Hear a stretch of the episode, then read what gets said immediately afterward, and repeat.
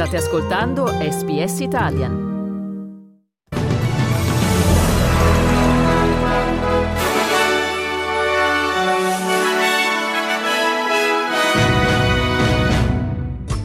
Medio Oriente ha ancora rinviato il voto dell'ONU sulla risoluzione che chiede una tregua umanitaria a Gaza. Bruxelles, patto migranti, i paesi dell'Unione Europea trovano uno storico accordo. Territorio del Nord, dopo le dimissioni di Natasha Files, la nuova Chief Minister è Eva Lawler. Calcio, la Guardia di Finanza sequestra le azioni dell'Ellas Verona, indagato il presidente Maurizio Setti.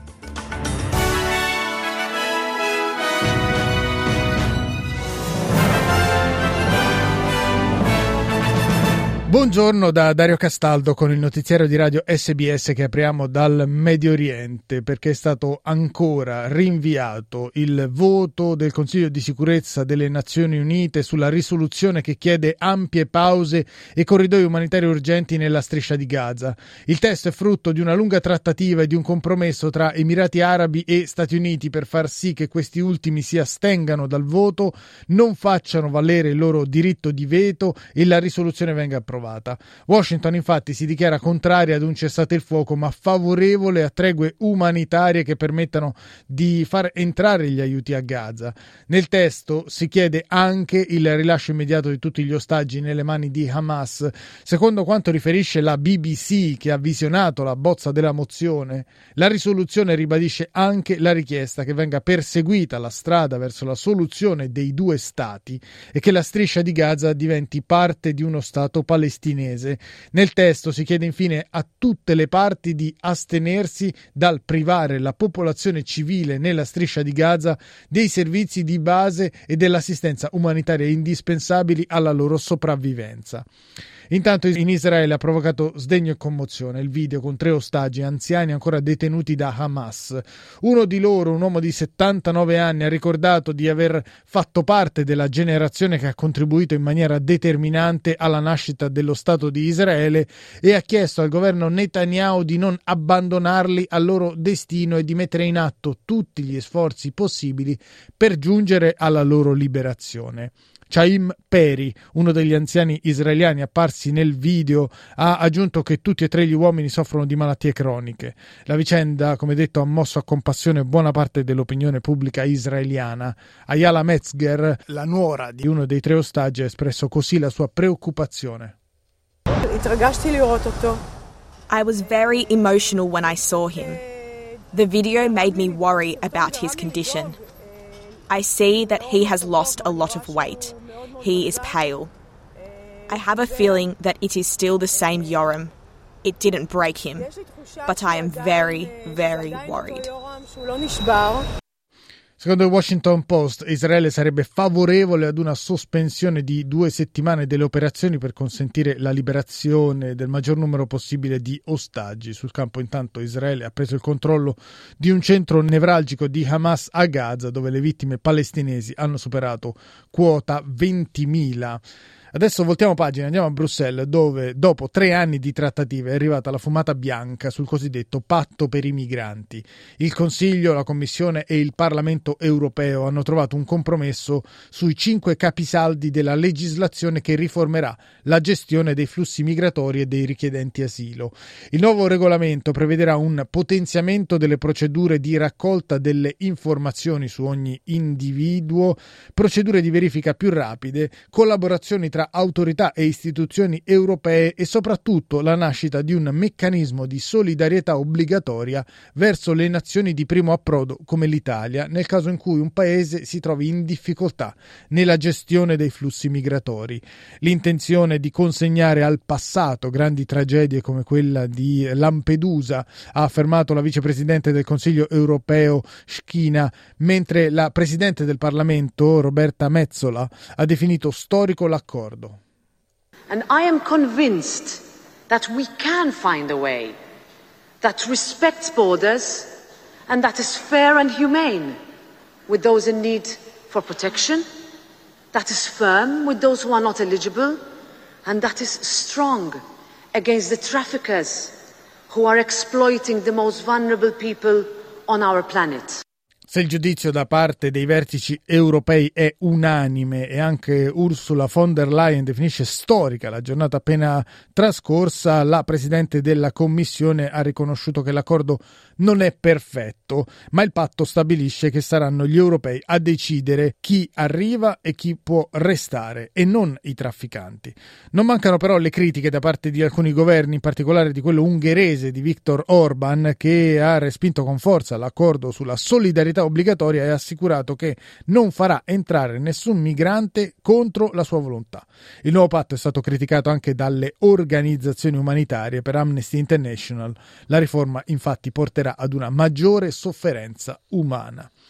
Restando nel vecchio continente, la riunione dei ministri delle finanze dell'Unione ha dato il via libera alla riforma del cosiddetto patto di stabilità che prevede cifre chiare per ridurre il debito e il deficit dei paesi più esposti, insieme ad incentivi per investimenti e per riforme strutturali. Soddisfatte Francia e Germania che hanno gestito le trattative, la Spagna ha definito le nuove regole realistiche ed equilibrate, più tiepida la reazione dell'Italia, il ministro dell'economia Giancarlo Giorgetti, parlando di spirito di compromesso, si è detto comunque favorevole alla proposta per il vice capogruppo di Fratelli d'Italia Tommaso Foti. È giusto che l'Italia abbia approvato il testo.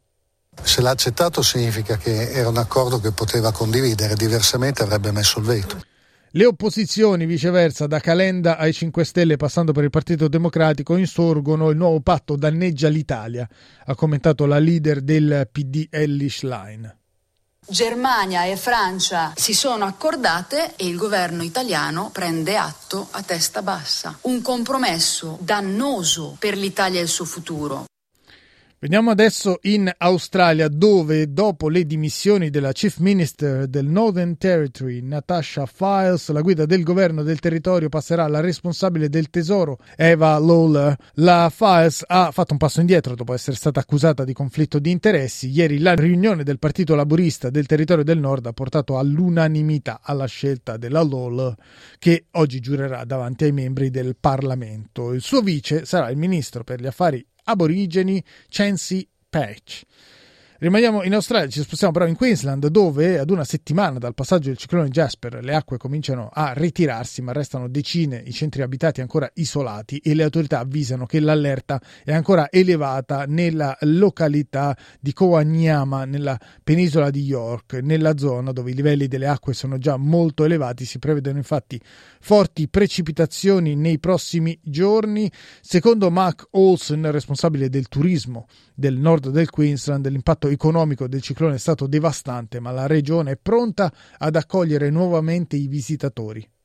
We've lost about $125 million worth of bookings already, um, and the staff here have been affected. They just want to get back to work. The, the reef fleet is open, our Skyrail is open, all of our attractions are reopening, um, but the visitors aren't here, and we just absolutely need everybody to lean in and, uh, and support us right now. We've been overwhelmed by people around the world and around Australia reaching out to say, How can we help? The one thing you can do, make a booking. If you've got a booking, keep it. Yeah, Come back okay. up to Cairns and the Great Barrier Reef. Un'ultima notizia dall'Australia, dove la comunità italiana è in lutto per la morte di Franco Cozzo, nato in Sicilia 87 anni fa. Emigrato in Australia nel 1956, Franco Cozzo aveva creato un impero imprenditoriale partendo dal settore dell'arredamento ed era diventato una personalità molto popolare anche al di fuori dei confini della comunità italiana, grazie anche ad una serie di pubblicità sulle televisioni commerciali delle quali era stato protagonista e che gli avevano conferito grande visibilità e notorietà. A comunicare la sua scomparsa è stata una nota della famiglia nella quale si legge è con grande tristezza che annunciamo la morte del nostro amato Franco Cozzo che se n'è andato circondato dall'affetto dei suoi cari. Diamo uno sguardo ai cambi, questa mattina è stabile il dollaro australiano che vale 61 centesimi di euro e viene scambiato a 67 centesimi di dollaro statunitense. Per quanto riguarda lo sport calcio, la Guardia di Finanza di Bologna ha sequestrato il 100% delle quote azionarie dell'Ellas Verona. Il sequestro preventivo è arrivato al termine delle indagini nate in seguito al fallimento di una società per azioni proprietaria anche del club scaligero e che fa riferimento riferimento al patron dei giallo-blu Maurizio Setti, il quale è indagato per bancarotta. La replica della società è stata affidata ad una nota diffusa attraverso i social del club, con la quale il Verona dichiara che l'indagine riguarda una società terza. Concludiamo il giornale radio con le previsioni del tempo per oggi, giornata di sole ad Adelaide dove la temperatura massima sarà di 24 gradi, a Brisbane piovaschi 29 gradi la massima, cielo coperto a Cairns 31 gradi la massima, Canberra nuvoloso 21 gradi la massima, a Darwin precipitazioni a carattere temporalesco con una massima di 35 gradi, a Hobart cielo coperto 18 gradi la massima, variabile a Melbourne dove la massima toccherà i 24 gradi, cielo cielo parzialmente coperto anche a Perth, dove la colonnina di mercurio toccherà i 37 gradi, per finire piovaschi a Sydney, dove la giornata sarà particolarmente ventosa e la temperatura massima raggiungerà i 24 gradi.